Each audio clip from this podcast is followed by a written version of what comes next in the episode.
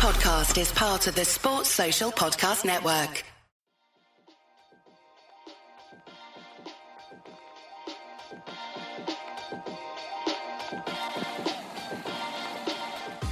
Hello and welcome to another episode of Zero Ducks Given.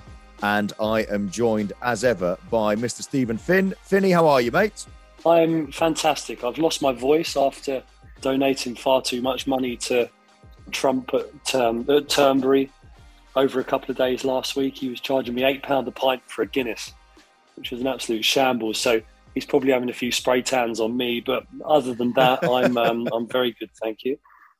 Uh, I should explain if you didn't hear last week's episode that Stephen Finn was on his way to play golf at Turnberry, one of Donald Trump's golf courses up in Scotland.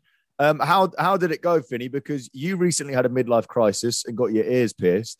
Well, I I played golf okay the other day. When I say okay, I went round in 23 over and immediately had a midlife crisis, and I treated myself to an entire custom set. And so, so I'm having a midlife crisis with you. How did you go? Did you hit the ball well? The first day, when I'd only had a couple of beers in me before the first hole, I was fine and really enjoyed it. And the weather was set fair. The second day, we had an absolute skimful the night before. Um, we had to tee off on the Ailsa, which is the championship course, at 10 past 10. I was seeing about four balls when I was on the first tee box. Shanked it, duffed it short of the ladies' tee. Had to pull my pants down and play with my pants down for the next shot. and then it, it, started pissing down about a third of the way through and was cold, windy. Um, so yeah, I enjoyed the first day a lot more than the second day, but it was still fun. I'm glad to hear that you stuck to that rule because some people bottle it when they play at a nice course, but I'm glad that you were made to play the next shot with your trousers around your ankles. Now, next up, a, a man that nobody wants to see with his trousers anywhere other than firmly above the waist, uh, Mr. Daniel Norcross. How are you, Dan?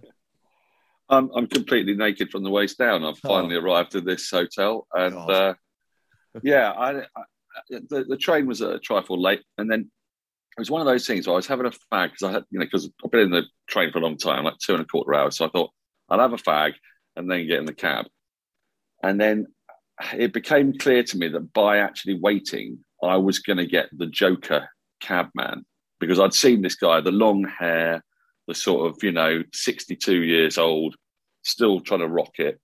He was going from cab to cab. All right, mate, how you doing? Great to see you. Yeah, wonderful. Yeah. And shit, if I didn't end up in his cab. So he started by telling me that he wasn't going to take up much of my time and then took me the longest route possible through the centre of Manchester, uh, 45 minutes in a cab while he told me all about how to commentate football and uh, what he thought about John Motson and um, Manchester City. He's a big Man City fan. I got to find out a lot about Man City, which I wasn't that keen on. Uh, and uh, and then I arrived to find that the shop that I'd earmarked to get my bottle of wine from for six ninety nine, so that I could actually endure the next forty five minutes of my life while you two ponce on about golf. Um, and the bleeding shop had closed down, hadn't it? So I had, to, had to go and get a bottle of Pinot from the bar. And to say that this is a challenging Pinot is to put it mildly. It is. It's, it's I'm going to have to go fast early. It's the only way with a bit of pinched nose and just glug. So talk amongst yourselves for the next 10 minutes and I should be compos mentis by around five to six.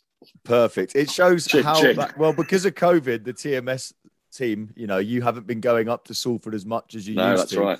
And as a result, yes. that shop has closed down because they were they normally yeah. re- they rely on you buying wine from there every five minutes, and as soon as you that's, weren't that's there, basically it. Yeah, that's basically it. So because because we did a lot of stuff up here, and then you're right, COVID ended, and then no no coincidence, it ended. Craig Craig uh, Charles is downstairs in the bar. Is he holding court? Yeah, yeah, yeah. I was going to go and have a Wasn't chat with him, and then I remember I got to speak to you. Robot Wars, didn't Craig Charles? Robot Wars, that's right. Oh, what a program!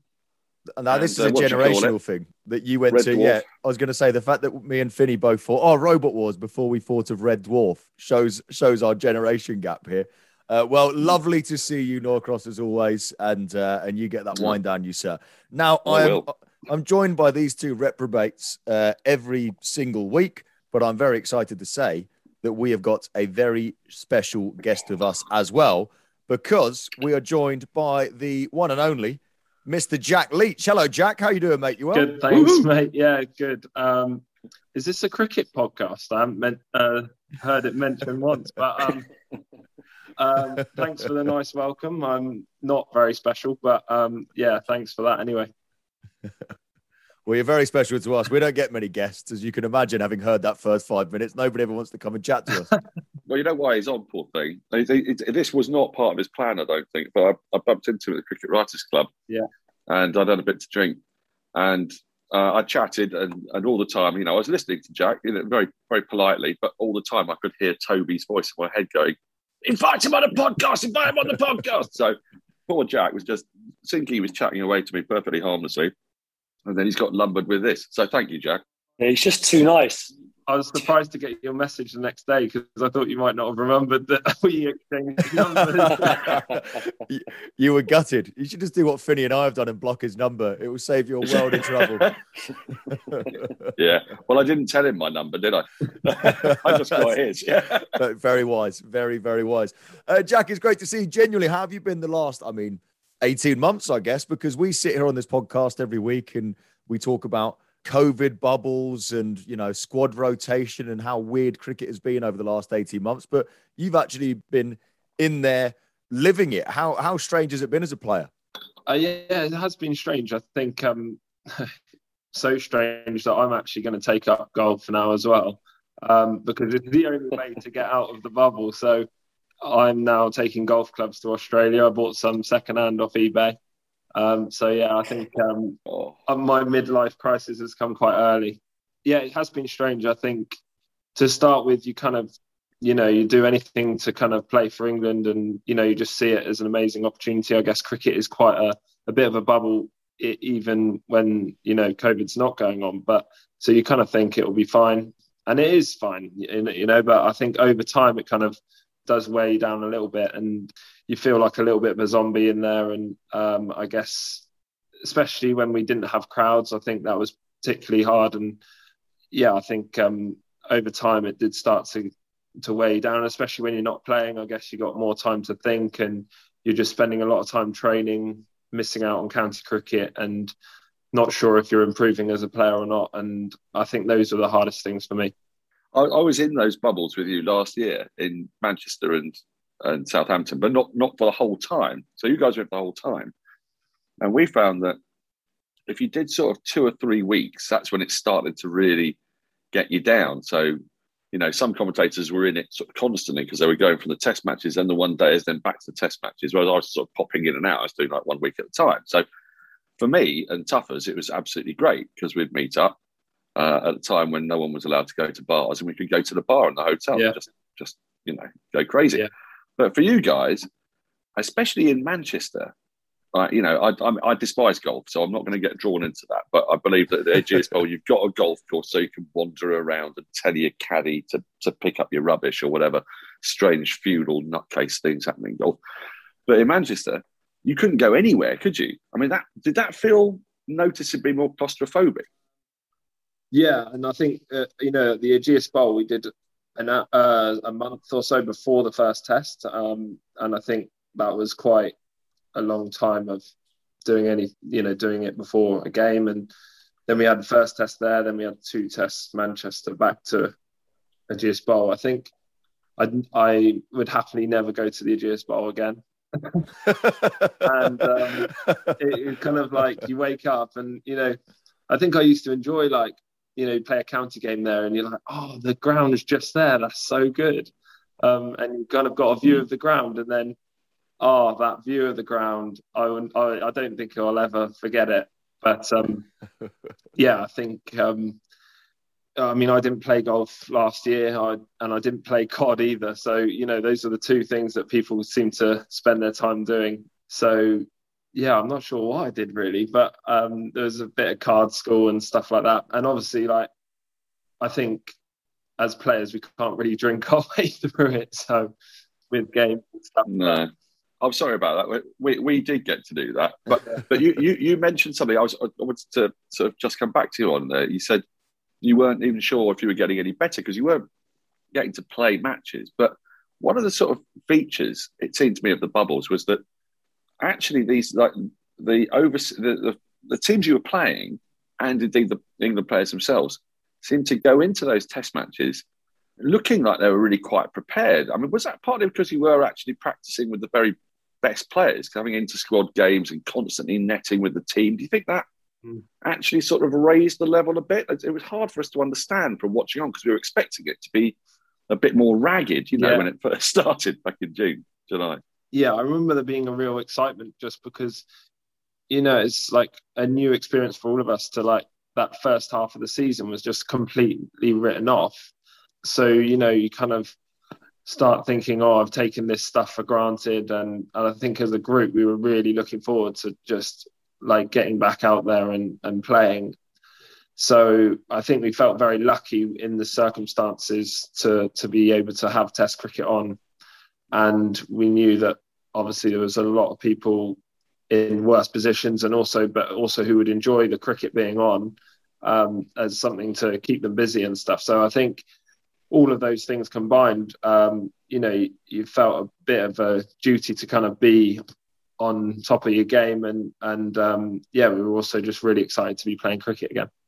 Yeah, it's uh, it was it was so nice when that Test cricket. It feels like a different lifetime now, but when those behind closed doors Test series were happening against the West Indies, it was so so welcome. I was like, right, well, that's my next five days of lockdown sorted. I don't have to leave the sofa. But uh, I want to touch on something there because Jack mentioned He's taken his golf clubs out to Australia. By the way, be very careful, Jack. I've just come back from Spain. I've lost my nine iron and my eight iron's bent in half. So make sure you look after those clubs. The baggage handlers do not care about your golf clubs at all.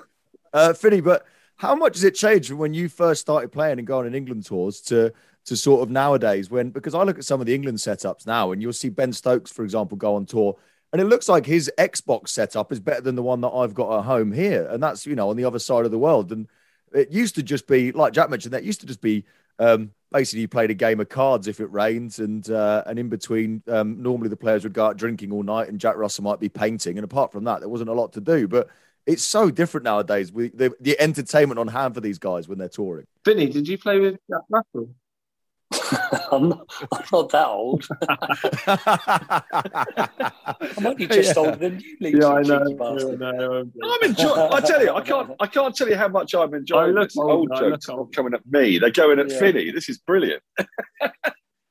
You've just been on, uh, just just got off the boat in Australia. You know, then what happened?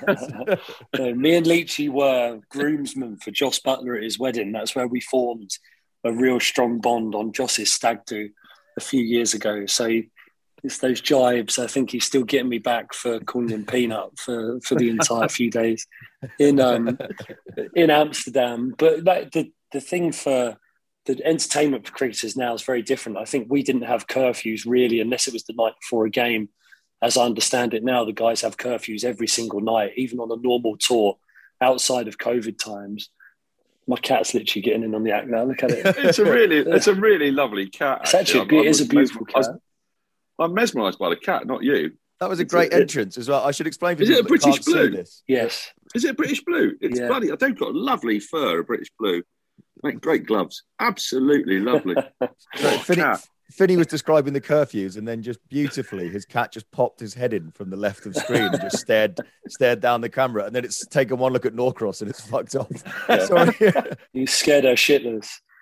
uh, you were saying about the curfews, Finney, back in the day. Yeah, we were very lucky that there were no curfews. So the best way to get over jet lag in Australia is just, or was, just to stay up as late as you could.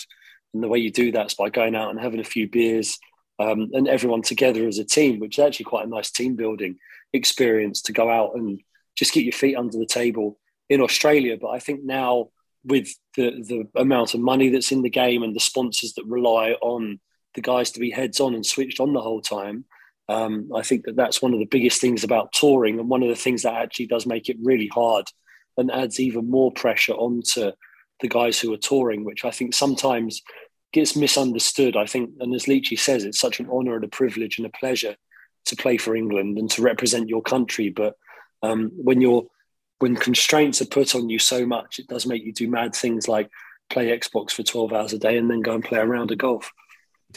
Has, has that changed, Jack, noticeably in the last few years? Because I was out for the, the last Ashes series and I remember, remember having a drink in Brisbane with uh, so like Jonny Bairstow and James Taylor. James Taylor was there with us anyway, and somebody else. So people were sort of out and about, you know, going off to bars and yeah. not not getting hammered or anything, just going out in the evening. Yeah. Has, has, that has that sort of changed a bit then in the last few years? Yeah, I think so. I mean, I remember my one of my first tours was Sri Lanka, and um, the one day guys were already out there, and then the the test boys joined them, and and they were at the end of their tour. We were at the start of ours, but we went to Kumar Sangakkara's restaurant. It was like an opening event. Oh yeah, the crab one. Oh yeah, yeah. No, sorry, it was a sports bar that was he was opening. It was a couple of years ago, and um, we, um, you know, it's my first experience of touring with England, and um, you know, we they said everyone's going to go there for a little bit, and it ended up being the booziest night ever. And I was sat at the bar at the end of the night with Jos and Jimmy Anderson, and Jimmy was saying to me that he didn't he didn't spray people in county cricket because he couldn't be bothered. And I was thinking, what? He literally sprayed me so bad.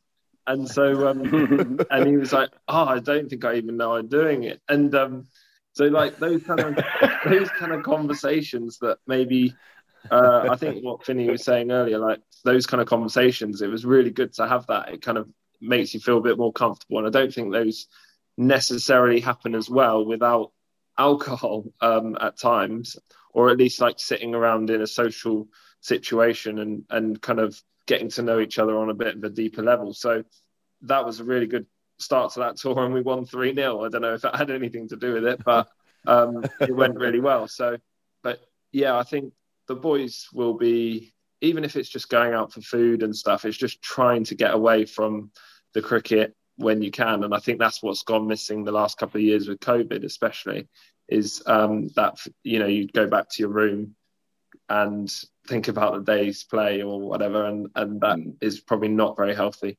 That's what J- Jason Holder said.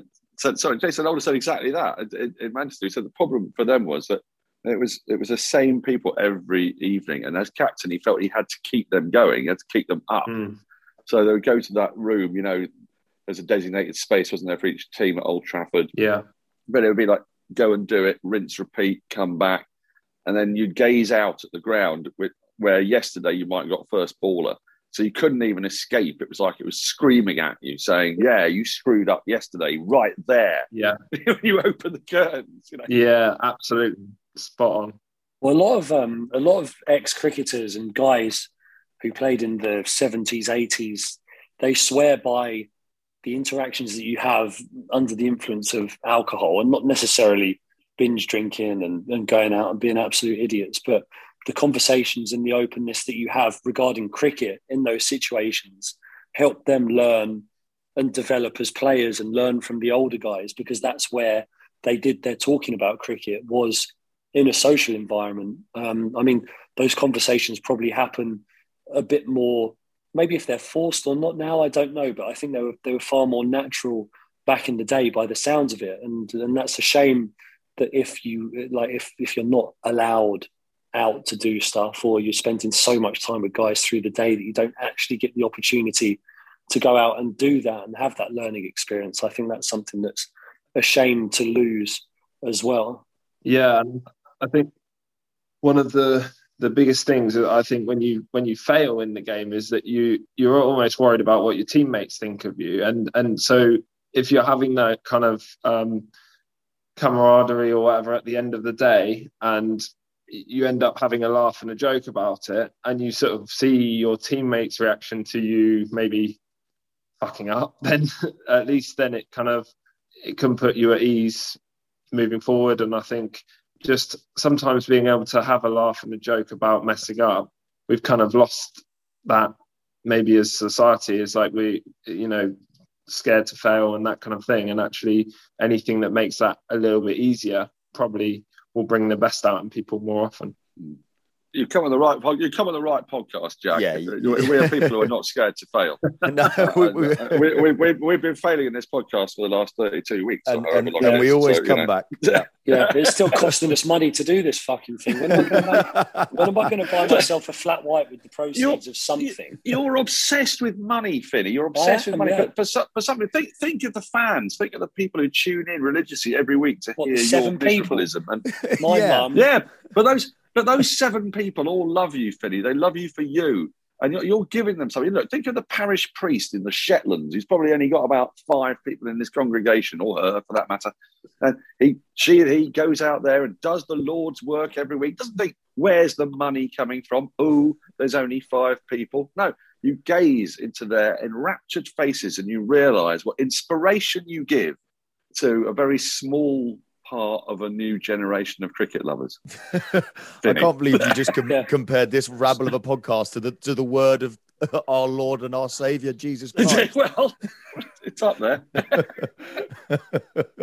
um, I do want to actually ask Finny because uh, Jack mentioned there when he played against Jimmy Anderson in county cricket. Of course, you two have uh, have come face to face in county cricket before. Finny, how's your batting been against Jack's bowling? Would you say? Well, I can't remember if I faced Leachy actually. Do you know what? I, I he got me out twice this year. Yeah, I got him out twice. He's in each pocket. And one, one in each pocket. don't you remember I got you out? You know, before we went on the stag do, and it was that game you yep. down, and I got you out LBW. Yeah, you relegated us on an absolute cabbage patch oh. a wicket. Yeah, the groundsy, mate. The groundsy had a trowel and fucking digger on the wicket the night before the game. oh, was was that was that the year you didn't bowl your overs quick enough against Surrey, and then yeah, you got you got relegated because of that? Was it? The, oh, bringing Surrey into been, it. Must have, that must have been agonising for you, Philly. so, so Jack, presumably, Jack, when he got you out, you were what? You were swinging for the hills for the declaration, where you, no. knocked a couple of sixes off him. You caught it D mid wicket. No, no you did uppercut me for four. That was a wonderful shot. Oh, thanks, Finny. I do need that at the moment. So yeah, I um I got out twice, caught short leg, didn't I? Yeah. In the same day. It's oh, always hard, right? In the so, same day. So don't say this publicly. The Aussies don't need to know this. They're going to target him big time. Sal, the producer, needs to expunge this. I want to edit I this out. Finny because he that that made me go away and work on it. And next game I was pulling and oh, it felt so good. So um, that that's don't worry about that. I was in a bad place at that point.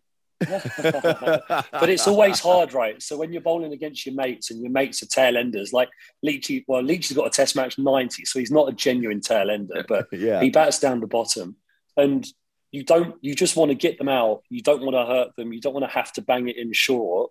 But because Leachy's literally got the best forward defence in English cricket, it meant that you sort of have to resort to it. So, like when you're bowling to your mates, the first few, you're like, right, I'm going to try and nick him off here and it for a few overs until you're getting a bit tired and you're like, I'm I'm really sorry. You almost want to apologise before you bowl the ball and say, look, we all know what's coming here. Yeah. We all know that it's going to get slammed halfway down. I don't really want to do it, but if you were to just miss a straight one, that would be fantastic. We could still be friends. But on the flip side, if you're going to hang around, you're going to force me to a point where I'm going to have to bounce you. Yeah. And we've now reached that point. So yeah. I'm sorry. Okay, Philly, Philly, Philly, um, Philly, be honest with us. How long did it take you to get to that point? Because you're a notoriously impatient man. Was it two? was it was it one leave and one forward defensive? And you went, for fuck's sake! Second innings, it was immediately. Second innings, it was, yeah. Because the captain was like, right, you're, you're bouncing him. Because that's always the conundrum you have as well. Because if someone comes in and it's your mate and the captain goes, bounce him, and in the back of your mind, you're like, but he's my mate. I don't really want to bounce him. But the captain's looking at you at mid off going, bounce him. like, oh, for God's sake. And short legs there waiting for it. You got deep square out just in case he decides to take it on. No one in front of square. And you're just like, oh, I'm sorry, Leachy, it's coming. Yeah. It's coming. well, Jack, next time you're about to face Finney, just uh, just remind him as you're walking past him, go, Finny, I'll just uh, you bounce me here and just remember I know everything that happened in Amsterdam. and if you want me to if, if, if, if, if you if you want me to take those secrets to my grave, then you better bowl nice and floaty outside off stump. Thank you very much. Well, they weren't that secret because we got caught by the paparazzi on the first day of the stag do. yeah. Unbelievable. I mean, to be fair, you got caught doing what? Hang on, you can't leave it that way. Caught, caught. Well, when we say we, I, I was the only person who got photographed doing this. I got caught waving a 10 inch sex toy around um, the streets Oh. of Amsterdam. I've Uh, seen that photo. Was that in this? Was that on this stag do? Was it? Yeah. I'd imagine that's done the rounds on quite a few cricket WhatsApp groups. Yeah. Well, I'm I'm typing Yeah. Stephen Finn dildo into Google Images, It and I'm comes up terrified straight to away. think. Don't worry about that. there, there, there he is. There's Finny. There's our, there's our Finny waving a dildo around in the great the great Oh, yeah, that of- rings a bell. That. Yeah, well, quite literally. Oh There we go. yes, Look at yes, yes, yes, yes. There I we remember go. That, photo. What a that was trip. then. Uh, it's lovely to put. It's lovely to put a stag do to a face. You know what I mean? It is. It's very. Oh, it's, oh, and and oh, and if you keep scrolling through Google Images, now somebody's throwing you the dildo, and uh, knowing Finny, you probably dropped it. You dropped it. Uh, yeah. uh, No, now- the boy that Now- made the stag do though, the boys were absolutely loving it. Like they were on the front of the Daily Mail, and it said like Stephen Finn practicing his throwing and catching skills with a sex toy. To be fair, that is the dream. If you're on a stag do, you are hoping that you make it to the front page of a, of a national paper. So fair play to you both.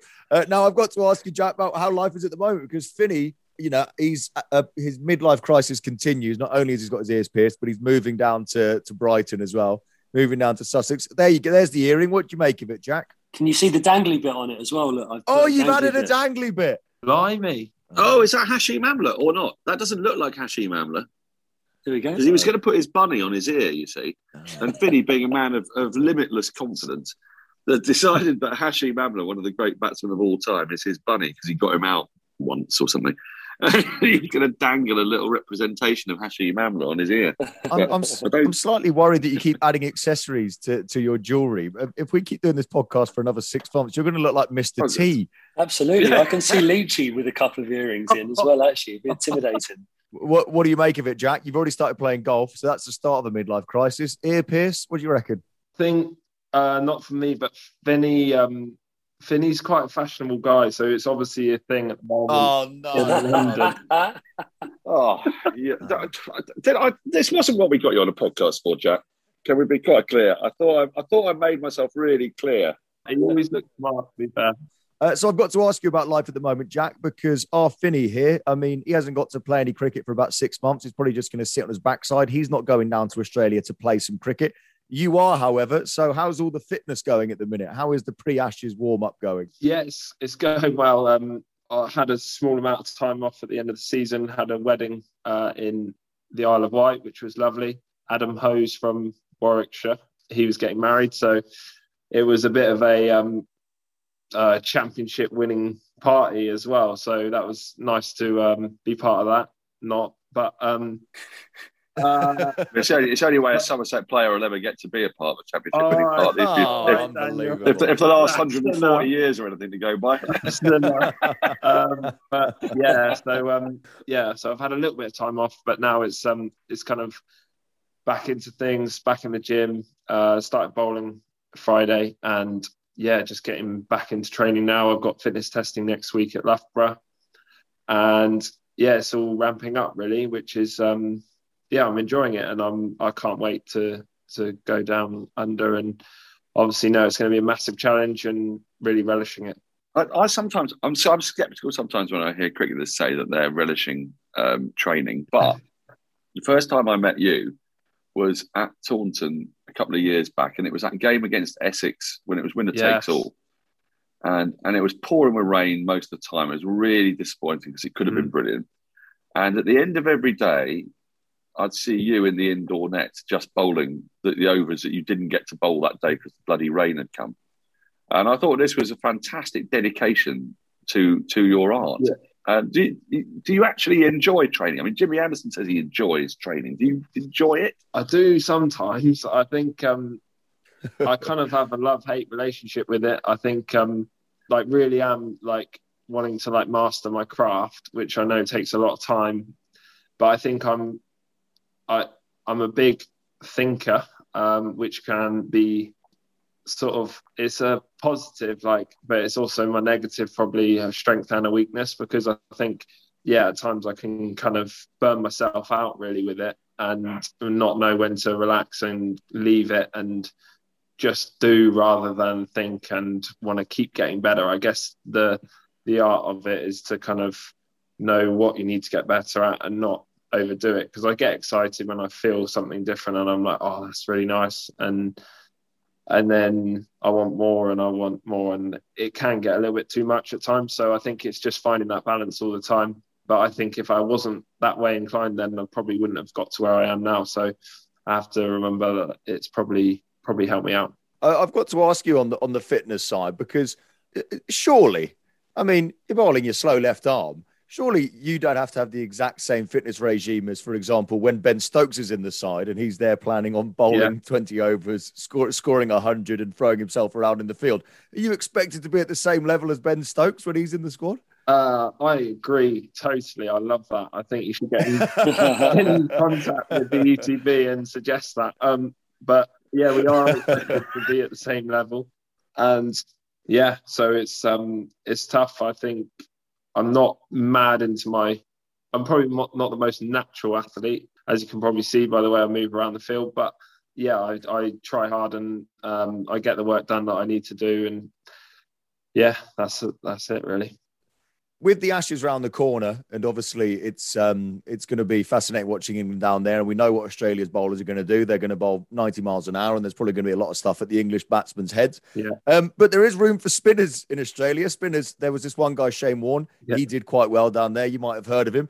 Um, your Test career has been been, I guess it must have been quite frustrating um, from your point of view because you've never let England down really when you're in the team. And I was looking at your stats, you've got a bowling average of 29 in 16 matches, but it does often feel like every time you you're starting to get into the side and do well and take wickets, then you come out the side because obviously in England the conditions aren't always the most helpful for, for spin bowling. Yeah. It's a big overcast green seamer, so they pick four sort of 80 mile an hour swinging seamers. Um, is it? It must be frustrating for you sometimes being in and out and not getting that run. Definitely, I, um, it's nice that you notice that as well because I think that is the most frustrating thing. Is um, I guess you know coming back from India, I knew I knew it was it was good conditions to bowl spinning, but I felt like also I gained a lot of confidence from the guys that I was getting out, and I felt like I was sort of gaining momentum, and and you don't want that momentum to kind of stop, and and unfortunately it did in the summer. Stokesy being out doesn't help my position probably with that top, you know that top order batter who also bowls some seam allows for a different balance of of team. So um, it wasn't to be uh, this summer, and you know, it's just about trying to stay in as good a place as possible and get the training done and and and and trust that that opportunity will come again. And yeah, I guess I felt like England might have been a nice kind of sort of you know bowling in India, and then I felt like bowling in England. I enjoy bowling in England. It it does spin over the five days and um, with a Duke's ball, and then going to Australia is a whole new challenge. Kookaburra ball, flatter wickets, and um, so it would have been nice to have some game time over the over the summer, but um, it just you know it wasn't the right thing for the team. So I have to take that on the chin and and uh, be be ready to go when I'm when I'm called upon out there. So yeah, so it's a weird one because since me and Stokesy did that batting at Headingley, it's felt like you know actually I, I need him all the time. And if he's not in the team, then I might as well phone him up and say, when are we going to play again? like I, I, might as well yeah. sit out until then. But um, well, yeah, I think um, it's um, you know obviously Mo, who's been brilliant for England, and um, I have a really good relationship with him, and he's been so good with me, and definitely helped the first part of my career. The way he's welcomed me in, and yeah, obviously with him retiring, I think um, there'll obviously be opportunity there if if they want to play spinner. And yeah, I just can't wait. Well, Jake, I, I want to just come, and I know you can't respond to any of these things I'm going to say, Jack, but I think it's I think it's an absolute outrage. I think you're underselling yourself for a start. I think you're a damn sight better batsman than they give you credit for. That one was the greatest one in the history of all Test cricket at Headingley against Australia, and you're 90 something at, at Lords, which I did commentate, and I've never been more gutted in my entire life than when you got out there. I think I might now I can't possibly be more gutted than you because you could have got on the honours board at Lords with 100. But yeah, that, I mean, that was to rub it in. But I was really, really, really gutted. And it's not just Stokes, it's Woakes, because I reckon yeah. if Chris Woakes had been around, they mm. might have been able to find a way of doing it. And then I think it was just a false premise because they look, and I know I don't expect you to comment on this, but they allow Stuart Broad to score 169 at Lords in 2011 or 10 and, and be a proper batter and then get progressively worse and worse and worse and worse and worse. And they keep on picking him. You're genuinely the number nine in that side, and quite rightly too, because you're batting better than these two old buggers who can't be bothered to actually put the time in in the nets and bat properly. And I know you can't say anything, and I'm not expecting you to, but I speak for literally hundreds of thousands of fans around the world who think that it's all wrong. We should be playing our best left arm spinner, our best spinner, bar none, should be in the side because if we're only going to play one spinner, you might as well get the very best one, and you are he. And, uh, uh, and, and, I needed to get that off my chest, Toby. Here, here. It annoys me. That wine's just about kicking in then. Yeah. I said that cheap Pinot Grigio's kicking in. Yeah, yeah there's not much left. Look. um, yeah, if anyone's listening from the ECB, I completely disagree with that. of course you do. But you're right. Of course you do. And I, I expect you to disagree. No, I, I thank you for the support, and it's so nice to hear that. And I think um, it probably is something that I do do is undersell myself, and yeah, but I'm I do feel I think at times maybe uh, when I do that, people think oh I'm not that confident, whereas actually I think deep down I do have quite a bit of confidence, but I just need to to play and and keep learning and and learn through playing rather than um, in the nets because I think there's that's only you can't uh, there's only so much you can get from that, and I've done a lot of that in the last two years. So I just really want to focus on what's to come and hopefully lots of game time. More importantly than the cricket stuff that came from that one not out, what I want to know is how many different styles of glasses from Specsavers have you got?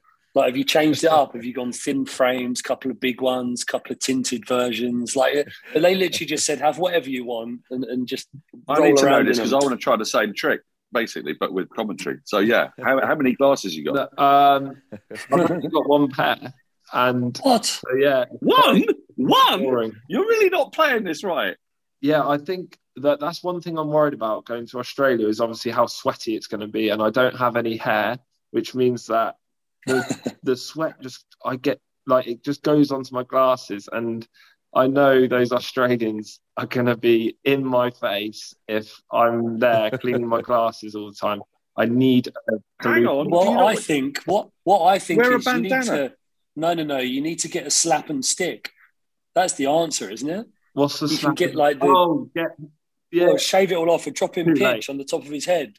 The leechy turns up for the ashes with a full, oh, head, full of head of hair. Oh, perfect. Oh, looking looking like I want you to look like Noel Edmonds at the first test match. it's too late. I was imagining more Mahela Jayawardene, to be honest with you. Because by the way, all of you, all of you should be wearing cotton, should be wearing a cotton thing on the top of your head underneath a helmet. Because your plastic helmet yeah. reduces your strength. And so you need to wear a uh, a natural fiber between your head and that helmet anyway. And that will help with the sweat. So yeah, maybe a band. So you reckon a bandana? Sponsored bandana. Yeah, well, look at look at look at look at Mahela or Chris Gayle. I mean, you, you have so much in common yeah. with Chris Gayle, the universe boss. You're both left-handers. You're both like Bosh Bosh it all over the yeah. That's a good shout. I'm going to try. You've gone very dark, by the way, in your room. You've turned into the milk tray man on Zoom. I need to turn the light on, don't I? Hang on. Uh, well, I for one am glad that uh, that Jack Leach didn't wear a bandana or anything to soak up the sweat in that famous innings at Headingley because we wouldn't have got one of the most iconic images of all time, which was you cleaning your glasses in between overs. It was quintessentially British. It was beautiful. Uh, in fact, on the Zero Ducks Given uh, Twitter page, I tweeted a photo. I just said we've got a very special guest joining us for this episode, and all I had to tweet was a photo of some glasses being cleaned by a cloth and all the followers immediately know who you're talking about. It's beautiful. Um, I do actually, I, I, wanted to talk about this and I wanted to finish with it. So I'm glad we've segued into it quite nicely. I can't let you go, Jack, but thank you so much for joining us. But before I do, without asking you about that one not out, because it was the best test innings I've ever seen in my life. And I was just in my flat in Clapham by myself. You had the best seat in the house. Yeah. I mean, talk, talk me through Uh, the ups and downs, the nerves. I remember Ben Stokes saying that he was never really that nervous until suddenly it was doable. And Yeah. Suddenly you only needed about 18 to win. Yeah. And then the nerves kicked in. When you're out there, what was it like when it got down to about 18? Were, were, you, were you thinking about it? Were you trying to stay in the zone and not think about the pressure that came with it? Or were you absolutely bricking it? Because I would have been shitting myself. I'm not going to lie to you. Mate, you shit yourself when a 63 mile an hour leaguey bowls at you on a Saturday, let alone but hey, on the pitches we play on at my standard, that, that could go anywhere. That could hit you right in the chops. Uh, how was it, Jack? Yeah, I, I did get exactly what Ben said. I got more nervous as it got uh, closer, and and I guess to start with, I was sort of, I guess, very like in the moment, and and I felt very focused, and because I didn't really think it was doable, and um, I think I knew what my role was. Like Ben made it very clear, and then he started doing some crazy stuff, and you know, I, I think it was when the stewards like started to come out onto the ground, like they could feel the ending was was coming at like t- about ten or fifteen to win, and and I was like, oh, they- like you know, we're going to do it, and then I was like, but no, we're, like we're not going to do it if like me and him don't do it. Like, is it on, all on us? So um, we have to stay focused and sort of stay in the moment. So yeah, it was. It got really difficult towards the end. I've got to ask you, Nathan Lyon, when he missed that run out, where were you going, Jack? What were you doing? What were you What were you playing at? I mean, I wasn't even able to, to watch it. I had to hear it on the radio while I was in Maidenhead, and I was screaming. I said, "Jesus, what are you What are you playing at?" I couldn't even see what was going on, but uh, clearly, I don't know what you were playing at. That moment just like like just takes a little bit of the um. I guess yeah, it ruins it for me a little bit because I always have to watch that. No, Um, but what do you mean ruins it? You what, what do you mean ruins it? Does the opposite Well, because it means that he gave the opportunity for Nathan Lyon to screw up. So the man who said he was going to destroy careers during the last Ashes series. Then again, I'm not expecting you to comment because it's we don't want this to become a war of words, but. I thought it was rather amusing. yeah, that one of the most iconic moments of 2019 was the bloke who taken to Twitter to say, oh, we're going to destroy people's careers, couldn't take off some bails Yeah. hilariously while you won in magnificent yeah. fashion. No, it was. Um, I think again, it was like we were so close, but um, you know, the plan was well up until then had been four or five balls um Stokesy would face, and then we'd try and get one, and um, but when it was four to win, I think Stokesy was thinking, I'm finishing this this over. Um, and obviously the next ball after that one, he tried to sweep, and that was the one that apparently was going on to hit, but I didn't think it was out at the time. But anyway, luckily they'd used their last review on a shocking one that over four to me. So um, Yeah. I'm glad I missed that and it hit me on the pad. And so, yeah, I guess it's it's interesting because you kind of look back on those things and see like those great things that happen and how much luck is involved. And I guess that's something that I use to kind of not get too high or too low when things uh, don't go your way because, yeah, it's um, a lot of kind of moments like that that can't really take any kind of credit for. And uh, obviously, the World Cup final would happen a couple of week, a uh, couple of months before that, which was also ridiculous. So, yeah, Yeah. crazy, crazy game, crazy day, and uh, one that I thoroughly enjoyed. I bet. Jack, I mean, what, what you what you need to know a couple of things uh, because uh, probably no one's told you this, but um, when we came out of lockdown, or, or, or as we were sort of coming to the end of lockdown last year, the thing that people wanted to hear most of all was the whole day of that Headingley win, and especially the last hour. And then they cut up the last hour on BBC and played it so many times Yeah, on the radio because it is, and they played that more often than they played the World Cup final. yeah, And I think more people interacted with that incredible test match, that unbelievable day, even than the World Cup final. yeah, So the World, and I'm a big fan of the World Cup final. Very much enjoyed the World Yeah. Cup final. I'm not dissing the World Cup final, no, but you need to know that you you basically were one half of one of the most remarkable hours of cricket that any of us have ever witnessed, and uh, it And was it was amazing. And you're going you're going to take that to for the rest of your life, you yeah. jammy bastard. Yeah. And all you actually did was block it and then get a single right at the very end, you know, off one that was on the hip, frankly, and there was bloody massive gap. Everyone said, "Oh, that's a great shot." Yeah. Really, I mean, they could have done that. Left-hander over a wicket, you think that that's the ball that I was getting out to Finney earlier in the year. but, yeah, no, I think I think just on that is like it. People tell me where they were when they were watching, when it was going on and stuff, and I think something that it does kind of please me is that like obviously Test cricket means a lot to a lot of people, and I guess with all the shorter formats coming in and uh, things is like you know the the the greatest moments probably still do happen in Test cricket, and hopefully that that will continue and and there's a real bright future for Test cricket. Because I think it is the purest form of cricket and how it kind of there's different waves in the game and momentum and you know it tests everything um, about both teams. And you know we got bowled out for 80 in that first game in, in the first innings. And um, also something about Stokes' innings is like what the bowling performance that he did before in the third innings which was like he bowled like 20 overs straight and got like four and he just like kept us in the game like in the in such a little way. But you know, we had not much chance, but it just he he is relentless, and I love him. We all do, and we look forward to seeing him back uh, on a cricket pitch soon. It's been great to see video of him can, training on Instagram. Can I, can also say very briefly that, that Viva Test cricket, because from a broadcaster's point of view, you do one match and you get paid five times the daily fee. Whereas, frankly, a 50 over game is a very, very long day for one day's work. So, you know, yeah.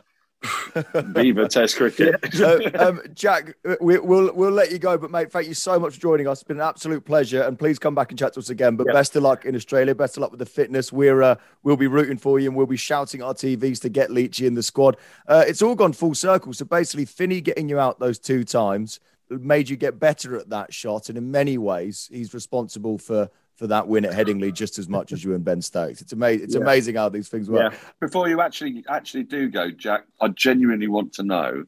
And there's one question I've wanted to ask Jack Leach ever since I've seen Jack Leach play. That England left arm spinners, in fact, world left arm spinners, have genuine, he's genuinely mad. He's been mad. a bit mad. He's mad. Philippe Edmonds, uh, Phil yeah. Tufnell, Monty Panesar. He's very good at hiding it. You are you mad, but are you hiding it? Um, Finney? yeah. So he's hiding it. So he's yeah. hiding it. That's what I needed to know. Once, I, In that once case, I retire, yeah. once I retire, oh, I'm going to be crazy.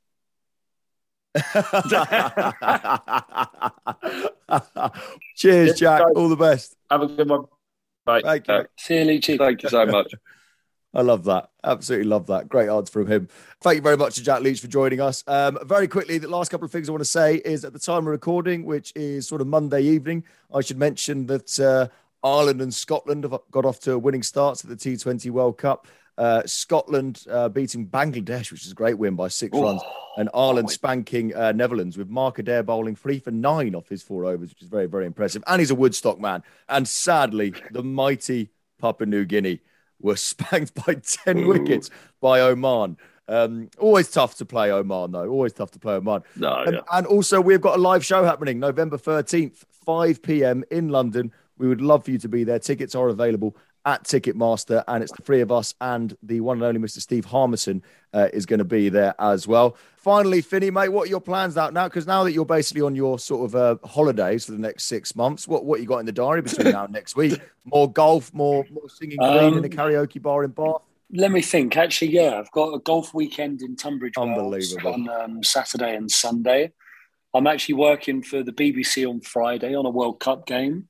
Um, and then I'll be talking to you absolute muppets next Monday, I'd imagine. So yeah, that's well, it. I can scarcely wait. Uh, chaps, uh, lovely to see you. Um, and uh, thank you very much for listening. And if you haven't bought a ticket to our live show yet, then then please do, because we'd love to see loads of you there. And Finney, I'm going to let you go back to whatever you're doing, playing Xbox in your underwear. And Norcross, you, I'll let you get back yep. to your glass of that's all that's left. Grigio. That's that's all that's left. I've got half a glass left. Um, you actually have been very convivial. Well, I say you, Jack's been very convivial company, and he's really sort of leavened what it's like having to spend an hour with you two. Um, so I'm going to finish that. I'm going to go to Wagamama's, other noodle outlets are not available in Media City. So, so that's well, why I've if, got to go there. If, if well, if you are anywhere in the Salford area for the next uh, few days, Norcross is there. So please lock up your grandmothers. Uh, right, all the best. See you next week, chaps. bye bye. Goodbye, kid. See you.